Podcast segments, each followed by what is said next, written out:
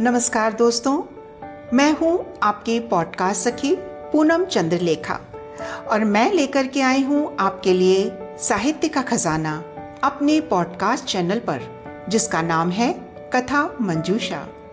मेरे इस चैनल पर आप सुन सकेंगे हिंदी साहित्य के साथ साथ विश्व की अन्य भाषाओं की चुनिंदा, प्रसिद्ध और बेहतरीन कुछ सुनी, कुछ अनसुनी कहानियाँ। इन कहानियों में आप सुन सकेंगे खट्टे, मीठी, चटपटी, रहस्य और रोमांच के साथ साथ प्रेम कहानियाँ, जो आपके मन को गुदगुदाने के साथ साथ दिल को छू लेने वाली भी होंगी।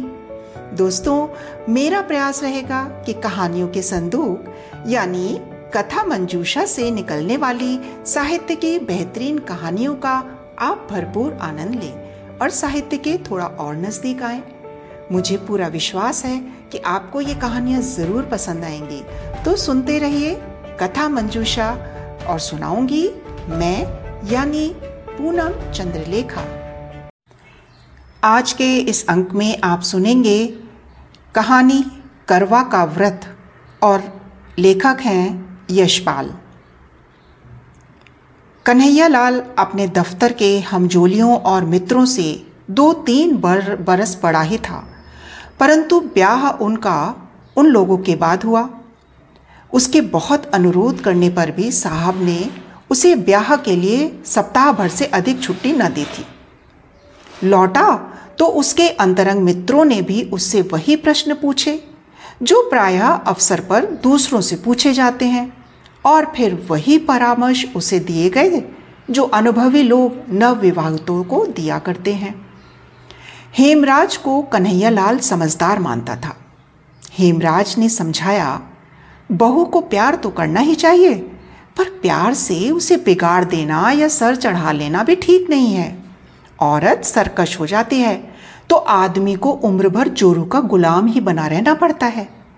उसकी ज़रूरतें पूरी करो, पर रखो अपने काबू में। हाँ मारपीट बुरी बात है पर यह भी नहीं कि औरत को मर्द का डर ही ना रहे। डर उसे ज़रूर रहना चाहिए। मारे नहीं तो कम से कम गुर्रा तो ज़रूर दिया करे। तीन बात उसकी मानो तो एक में ना भी कर दो। ये ना समझ ले कि जो चाहे करा या कर सकती है। उसे तुम्हारी खुशी, नाराज़गी की परवाह रहे। हमारे साहब जैसा हाल ना हो जाए।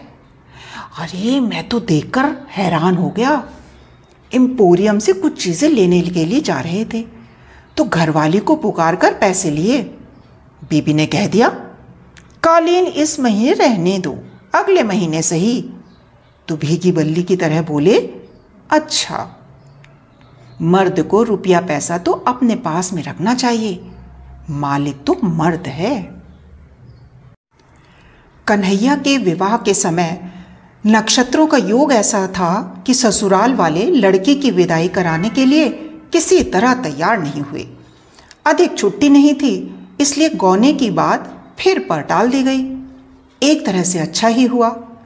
हेमराज ने कन्हैया को लिखा पढ़ा दिया कि पहले तुम ऐसा मत करना कि वह समझे कि तुम उसके बिना रह नहीं सकते, या बहुत खुशामद करने लगो। अपनी मर्ज़ी रखना, समझे? औरत और बिल्ली की जात एक। पहले दिन के व्यवहार का असर उस पर सदा रहता है। तभी तो कहते हैं कि गुरबारा बर रोज़े अव्वल कुश्तन। बिल्ली के आते ही पहले दिन हाथ लगा दे तो फिर रास्ता नहीं पकड़ती। तुम कहते हो पढ़ी लिखी है। तो तुम्हें और भी चौकस रहना चाहिए। पढ़ी लिखी यूँ भी मिजाज दिखाती है। निस्वार्थ भाव से हेमराज की दी हुई सीख कन्हैया ने पल्ले बाँध ली थी।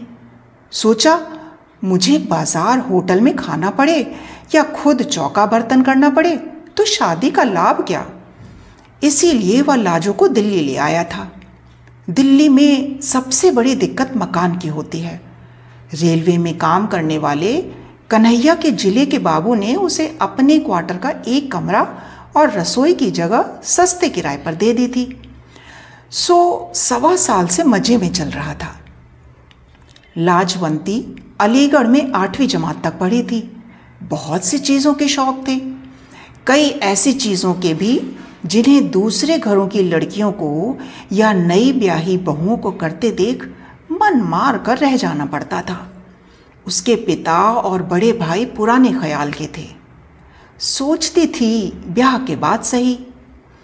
उन चीज़ों के लिए कन्हैया से कहती, लाजो के कहने का ढंग कुछ ऐसा था कि कन्हैया का दिल इनकार करने को न करता। पर इस ख्याल से कि वह बहुत सरकश न हो जाए, दो बात मानकर तीसरी पर इनकार भी कर देता। लाजो मुँह फुला लेती। लाजो मुँह फुलाती तो सोचती कि मनाएँगे तो मान जाऊँगी। आखिर तो मनाएँगे ही, पर कन्हैया मनाने की अपेक्षा डांट ही देता। एक आध बार उसे थप्पड़ भी चला देता। मनौती की प्रतीक्षा में जब थप्पड़ पड़ जाता तो दिल कट कर रह जाता और लाजू अकेले में फूट फूट कर रोती। फिर उसने सोच लिया, चलो, किस्मत में यही है तो क्या हो सकता है? वह हार मानकर खुद ही बोल पड़ती। कन्हैया का हाथ पहली दो बार तो क्रोध की बेबसी में ही चला था। जब चल गया तो उसे अपने अधिकार और शक्ति का अनुभव होने लगा। अपनी शक्ति अनुभव करने के नशे में बड़ा नशा दूसरा कौन होगा? इस नशे में राजा देश पर देश समेटते जाते थे। जमींदार गाँव पर गाँव और सेठ मिल और बैंक खरीदते चले जाते हैं। इस नशे की सीमा नहीं यह चस्का पड़ा तो कन्हैया का हाथ उतना क्रोध आने की प्रतीक्षा किए बिना ही जल जाते। मार से लाजो को शारीरिक पीड़ा तो होती ही थी, पर उससे अधिक होती थी अपमान की पीड़ा। ऐसा होने पर वह कई दिनों के लिए उदास हो जाती, घर का सब काम करती, बुलाने पर उत्तर भी देती। इच्छा न होने पर भी कन्हैया की इच्छा का विरोध न करती, पर मन ही मन सोचती रहती, इससे तो अच्छा है मर जाऊँ। और फिर समय पीड़ा को कम कर देता। जीवन था तो हंसने और खुश होने की इच्छा भी फूट ही पड़ती और लाजू हंसने लगती। सोच यह लिया था, मेरा पति है, जैसा भी है मेरे लिए यही सब कुछ है। जैसा यह चाहता है, वैसे ही मैं चलूँ। लाजो के सब तरह अधीन हो जाने पर भी कन्हैया की तेज़ी बढ़ती ही जाती थी। वह जितनी अधिक बेपरवाही और स्वच्छंदता लाजो के प्रति दिखा सकता, अपने मन में उसे उतना ही अधिक अपनी समझने और प्यार का संतोष पाता। क्वार के अंत में पड़ोस की स्त्रियाँ करवा चौथ के व्रत की बात करने लगी। एक दूसरे को बता रही थीं कि उसके मायके से करवा में क्या आया। पहले बरस लाजो का भाई आकर करवा दे गया था। इस बरस भी वह प्रतीक्षा में थी। जिनके मायके शहर से दूर थे, उनके यहाँ मायके से रुपए आ गए थे। कन्हैया अपनी चिट्ठी पत्री दफ्तर के पते पर ही मंगवाता था। दफ्तर से आकर उसने बताया, तुम्हारे भाई ने करवे के दो रुपए भेजे हैं। करवे के रुपए आ जाने से ही लाजू को संतोष हो गया। सोचा, भैया, इतनी दूर कैसे आते? कन्हैया दफ्तर जा रहा था तो उसने अभिमान से गर्दन कंधे पर टेढ़ी कर और लाड़ के स्वर में याद दिलाया, हमारे लिए सरगी में क्या क्या लाओगे? और लाजो ने ऐसे अवसर पर लाई जाने वाली चीज़ें याद दिला दी। लाजो पड़ोस में कह आई कि उससे, उसने भी सरगी का सामान मंगवाया है। करवा चौथ का व्रत भला कौन हिंदू स्त्री नहीं रखती? जन्म जन्म यही पति मिले, इसलिए दूसरे व्रतों की परवाह न करने वाली पढ़ी लिखी स्त्रियाँ भी इस व्रत की उपेक्षा नहीं कर सकती। अवसर की बात, उस दिन कन्हैया लंच की छुट्टी में साथियों के साथ कुछ ऐसे काबू में गया कि सवा तीन रुपए खर्च हो गए। वह लाजो का बताया सरगी का सामान घर नहीं ला सका। कन्हैया खाली हाथ घर लौटा तो लाजो का मन बुझ गया। उसने गम खाना सीख कर रूठना छोड़ दिया था। परंतु उस साँझ मूल, मुँह ही लटक गया। आँसू पोछ लिए और बिना बोले चौका बर्तन के काम में लग गई। रात के भोजन के समय कन्हैया ने देखा कि लाजो मुँह सुजाए है, बोल नहीं रही है तो अपनी भूल कबूल कर उसे मनाने या कोई और प्रबंध करने का आश्वासन देने के बजाय उसने उसे डांट दिया। लाजो का मन और भी बिंद गया। कुछ ऐसा ख्याल लगा, इन्हीं के लिए तो व्रत कर रही हूँ और यही ऐसी रुखाई दिखा रहे हैं। मैं व्रत कर रही हूँ कि अगले जन्म में इनसे ही ब्याह हो और मैं सुहा ही नहीं रही हूँ। अपनी उपेक्षा और निरादर से भी रोना आ गया। कुछ खाते ना बना, ऐसे ही सो गई। तड़के पड़ोस में रोज की अपेक्षा जल्दी ही बर्तन भांडे खटकने की आवाज़ आने लगी। लाजो को याद आने लगा, शांति बता रही थी कि उसके बाबू सरगी के लिए फेनिया लाए हैं। तार वाले बाबू की घरवाली ने बताया था कि खोए की मिठाई लाए हैं। लाजो ने सोचा, उन मर्दों को ख्याल है ना कि हमारी बहू हमारे लिए व्रत कर रही है। इन्हें जरा भी ख्याल नहीं। लाजो का मन इतना खिन्न हो गया कि सरगी में उसने कुछ भी न खाया। न खाने पर भी प्रति के नाम का व्रत कैसे न रखती? सुबह सुबह पड़ोस की स्त्रियों के साथ उसने भी करवे का व्रत करने वाली, रानी और करवे का व्रत करने वाली, राजा की प्रेयसी दासी की कथा सुनने और व्रत के दूसरे उपचार निभाए। खाना खाकर कन्हैया लाल को दफ्तर जाने के समय खिला दिया। कन्हैया ने दफ्तर जाते समय देखा कि लाजो मुँह सुजाए है। उसने फिर डांटा, मालूम होता है कि दो चार खाए बिना तुम सीधी ना होगी। लाजो को और भी रुलाई आ गई। कन्हैया दफ्तर चला गया तो वह अकेली बैठी कुछ देर रोती रही। क्या जुल्म है? इन्हीं के लिए व्रत कर रही हूँ और इन्हें गुस्सा ही आए जा रहा है। जन्म जन्म यही मिले, इसीलिए मैं भूखी मर रही हूँ। बड़ा सुख मिल रहा है ना? अगले जन्म में और बड़ा सुख देंगे। यही जन्म निभाना मुश्किल हो रहा है। इस जन्म में तो इस मुसीबत से मर जाना अच्छा लगता है। दूसरे जन्म के लिए वही मुसीबत पक्की कर रही हूँ।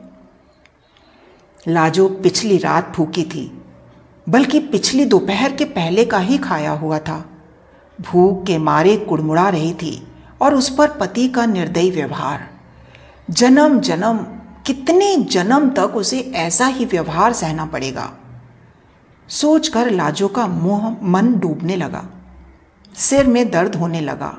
तो वह धोती के आंचल सिर बांधकर खाट पर लेटने लगी तो झिझक गई। करवे के दिन बाँध पर नहीं लेटा जाता या बैठा जाता। सो वह दीवार के साथ फर्श पर ही लेटी रही। लाजो को पड़ोसिनों की पुकार सुनाई दी। वे उसे बुलाने आई थीं।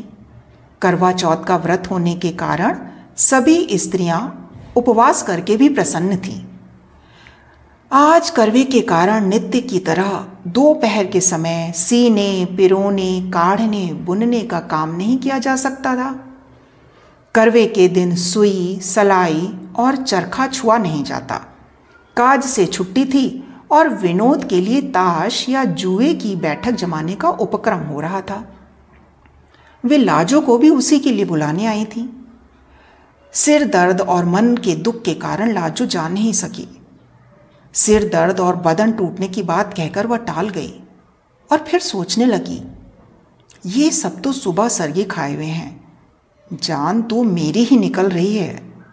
फिर अपने दुखी जीवन के कारण मर जाने का ख्याल आया और कल्पना करने लगी कि करवा चौथ के दिन उपवास किए किए अगर मर जाए तो इस पुण्य से ज़रूर ही यही पति अगले जन्म में मिले। लाजो की कल्पना बावली हो उठी।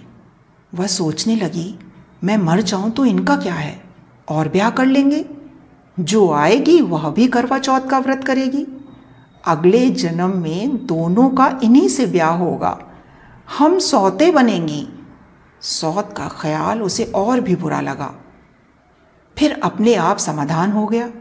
नहीं, पहले मुझसे ब्याह होगा, मैं मर जाऊँगी तो दूसरी से होगा। अपने उपवास के इतने भयंकर परिणाम की चिंता से मन अधीर हो गया। भूख अलग व्याकुल किए थी। उसने सोचा, क्यों ना अपना अगला जन्म भी बर्बाद करूँ? भूख के कारण शरीर निढाल होने पर भी खाने को मन नहीं हो रहा था। परंतु उपवास के परिणाम की कल्पना से मन ही मन क्रोध से जल उठा। वह उठ खड़ी हुई। कन्हैया लाल के लिए उसने सुबह जो खाना बनाया था, उसमें से बची दो रोटियाँ कटोर दान में पड़ी थीं। लाजू उठी और उपवास के फल से बचने के लिए उसने मन को वश में कर एक रोटी रूखी ही खा ली और एक गिलास पानी पीकर फिर लेट गई। मन बहुत खिन्न था। कभी सोचती, ठीक ही तो किया। अपना अगला जन्म क्यों बर्बाद करूँ? ऐसे पड़े पड़े झपकी आ गई। कमरे की किवाड़ पर धम धम सुनकर लाजो ने देखा, रोशनदान से प्रकाश की जगह अंधकार भीतर आ रहा था। समझ गई दफ्तर से लौटे हैं। उसने किवाड़ खोले और चुपचाप एक ओर हट गई। कन्हैया लाल ने क्रोध से उसकी ओर देखा।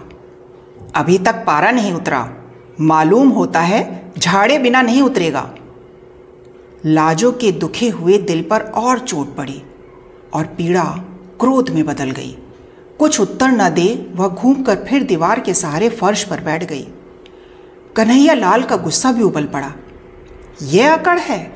आज तुझे ठीक ही कर दूँ।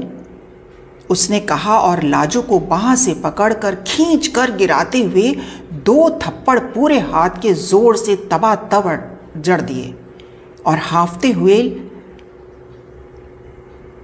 लात उठाकर कहा और मिजाज दिखा, खड़ी हो सीधी। लाजो का क्रोध भी सीमा पार कर चुका था। खींची जाने पर भी फर्श से उठी नहीं, और मार खाने के लिए तैयार हो उसने चिल्ला कर कहा, मार ले मार ले, जान से मार डाल, पीछा छूटे। आज ही तो मारेगा। मैंने कौन व्रत रखा है तेरे लिए जो जन्म जन्म मार खाऊँगी? मार मार डाल कन्हैया लाल का लात मारने के लिए उठा पाँव अधर में ही रुक गया। लाजू का हाथ उसके हाथ से छूट गया। वह स्तब्ध रह गया। मुँह में आई गाली भी मुँह में ही रह गई। ऐसे जान पड़ा कि अंधेरे में कुत्ते के धोखे जिस जानवर को मार बैठा था, उसकी गुर्राहट से जाना कि वह शेर था। यह लाजो को डांट और मार सकने का अधिकार एक भ्रम ही था। कुछ क्षण वह हाफता हुआ खड़ा सोचता रहा और फिर खाट पर बैठकर चिंता में डूब गया। लाजो फर्श पर पड़ी रो रही थी। उस ओर देखने का साहस कन्हैया लाल को न हो रहा था। वह उठा और बाहर चला गया। लाजो फर्श पर पड़ी फूट फूट कर रोती रही। जब घंटे भर रो चुकी तो उठी। चूल्हा जलाकर कम से कम कन्हैया के लिए खाना तो बनाना ही था। बड़े बेमन से उसने खाना बनाया। बना चुकी तब भी कन्हैया लाल लौटा नहीं था। लाजो ने खाना ढककर रख दिया और कमरे के किवाड़ उड़काकर फिर फर्श पर लेट गई। यही सोच रही थी, क्या मुसीबत है ज़िंदगी? यही झेलना था तो पैदा ही क्यों हुई थी? मैंने क्या किया था जो मारने लगे? किवाड़ों के खुलने का शब्द सुनाई दिया। वह उठने के लिए आंसुओं से भीगे चेहरे को आंचल से पोछने लगी। कन्हैया लाल ने आते ही एक नज़र उसकी ओर डाली। उसे पुकारे बिना ही वह दीवार के साथ बिछी चटाई पर चुपचाप बैठ गया। कन्हैया लाल का ऐसे चुप बैठ जाना नई बात थी। पर लाजो गुस्से में कुछ न बोल रसोई में चली गई। आसन डाल, थाली कटोरी रख, खाना परोस दिया और लोटे में पानी लेकर हाथ धुलाने के लिए खड़ी थी। जब पाँच मिनट हो गए और कन्हैया लाल नहीं आया तो उसे पुकारना ही पड़ा। खाना परस दिया है। कन्हैया लाल आया तो हाथ नल से धोकर झाड़ते हुए भीतर आया। अब तक हाथ धुलाने के लिए लाजो ही उठकर पानी देती थी। कन्हैया लाल दो ही रोटी खाकर उठ गया। लाजो और देने लगी तो उसने कह दिया, और नहीं चाहिए। कन्हैया लाल खाकर उठा तो रोज की तरह हाथ धुलाने के लिए न कहकर नल की ओर चला गया। लाजो मन मारकर स्वयं खाने बैठी तो देखा कि कद्दू की तरकारी बिल्कुल कड़वी हो रही थी। मन की अवस्था ठीक न होने से हल्दी नमक दो बार पड़ गया था। बड़ी लज्जा महसूस हुई। हाय, इन्होंने कुछ कहा भी नहीं।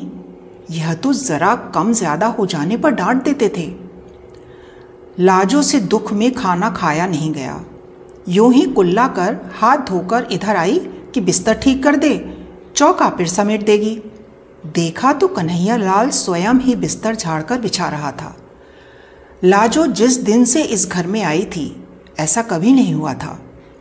लाजो ने शर्मा कर कहा, मैं आ गई, रहने दो, किए देती हूँ। और पति के हाथ से दरी चादर पकड़ ली। लाजो बिस्तर ठीक करने लगी तो कन्हैया लाल दूसरी ओर से मदद करता रहा। फिर लाजो को संबोधित किया, तुमने कुछ खाया नहीं? कद्दू में नमक ज़्यादा हो गया है। सुबह और पिछली रात भी तुमने कुछ नहीं खाया था? ठहरो, मैं तुम्हारे लिए दूध ले आता हूँ। लाजो के प्रति इतनी चिंता कन्हैया लाल ने कभी नहीं दिखाई थी। ज़रूरत भी नहीं समझी थी। लाजो को उसने चीज़ समझा था। आज वह ऐसे बात कर रहा था जैसे लाजो भी इंसान हो। उसका भी ख्याल किया जाना चाहिए। लाजो को शर्म तो आ ही रही थी, पर अच्छा भी लग रहा था। उसी रात से, उसी रात से कन्हैया लाल के व्यवहार में एक नरमी सी आ गई। कड़े बोल की तो क्या बात, बल्कि एक झिझक सी हर बात में, जैसे लाजो के किसी बात के बुरा मान जाने की या नाराज़ हो जाने की आशंका हो। कोई काम अधूरा देखता तो स्वयं करने लगता। लाजो को मलेरिया बुखार आ गया तो उसने भी चौके को चौके के समीप नहीं जाने दिया। बर्तन भी खुद साफ़ कर लिए। कई दिन तो लाजो को बड़ी उलझन और शर्म महसूस हुई। पर फिर पति पर और अधिक प्यार आने लगा। जहाँ तक बन पड़ता, घर का काम उसे नहीं करने देती। यह काम करते मर्द अच्छे नहीं लगते। उन लोगों का जीवन एक दूसरी ही तरह का हो गया था। लाजो खाने के लिए पुकारती तो कन्हैया जिद करता, तुम सब बना लो, फिर सब एक साथ बैठकर खाएँगे? कन्हैया पहले कोई पत्रिका या पुस्तक लाता था तो अकेला मन ही मन पढ़ता था। अब लाजो को सुना कर पढ़ता या खुद सुन लेता। यह भी पूछ लेता, तुम्हें नींद तो नहीं आ रही? साल बीतते मालूम न हुआ। फिर करवा चौथ का व्रत आ गया। जाने क्यों लाजो के भाई का मनी ऑर्डर करवे के लिए न पहुँचा था। करवा चौथ के पहले दिन कन्हैया लाल दफ्तर जा रहा था। लाजो ने खिन्नता और लज्जा से कहा भैया, करवा भेजना शायद भूल गए। कन्हैया लाल ने सांत्वना के स्वर में कहा तो क्या हुआ? उन्होंने ज़रूर भेजा होगा। डाक खाने वालों का हाल आजकल बुरा है। शायद आज आ जाए या और दो दिन बाद आए। डाक खाने वाले आजकल मनी ऑर्डर के पंद्रह पंद्रह दिन लगा देते हैं। तुम व्रत उपवास के झगड़े में मत पड़ना, तबीयत खराब हो जाती है। यूँ कुछ मंगाना ही है तो बता दो, लेते आएँगे। पर व्रत उपवास से क्या होता है? सब ढकोसले हैं। वाह जी, ये कैसे हो सकता है? हम तो ज़रूर रखेंगे व्रत। भैया ने करवा नहीं भेजा तो ना सही। बात तो व्रत की है, करवे की थोड़ी ही। लाजू ने बेपरवाही से कहा। संध्या समय कन्हैया लाल आया तो रुमाल में बंधी छोटी गांठ लाजू को थमा कर बोला, लो, फेनी तो मैं ले आया हूँ, पर व्रत व्रत के झगड़े में नहीं पड़ना। लाजो ने मुस्कुराकर रुमाल लेकर अलमारी में रख दिया। अगले दिन लाजो ने समय पर खाना तैयार कर कन्हैया को रसोई से पुकारा। आओ, खाना परस दिया है। कन्हैया ने जाकर देखा, खाना एक ही आदमी के लिए परोसा था। और तुम? उसने लाजो की ओर देखा। वाह, मेरा तो व्रत है। सुबह सरगी भी खा ली। तुम अभी सो ही रहे थे। लाजो ने मुस्कुराकर प्यार से बताया, ये बात? तो हमारा भी व्रत रहा? आसन से उठते हुए कन्हैया लाल ने कहा लाजो ने पति का हाथ पकड़कर रोकते हुए समझाया, क्या पागल हो? कहीं व्रत भी, कोई मर्द भी रखता है करवा चौथ का व्रत? तुमने सरगी कहाँ खाई? नहीं नहीं, ये कैसे हो सकता है? कन्हैया नहीं माना। तुम्हें अगले जन्म में मेरी ज़रूरत है तो क्या मुझे तुम्हारी नहीं है? या तुम भी व्रत ना रखो आज? लाजो पति की ओर कातर आँखों से देखती हार मान गई। पति के उपासे दफ्तर जाने पर आज उसका हृदय गर्व से फूला नहीं समा रहा था।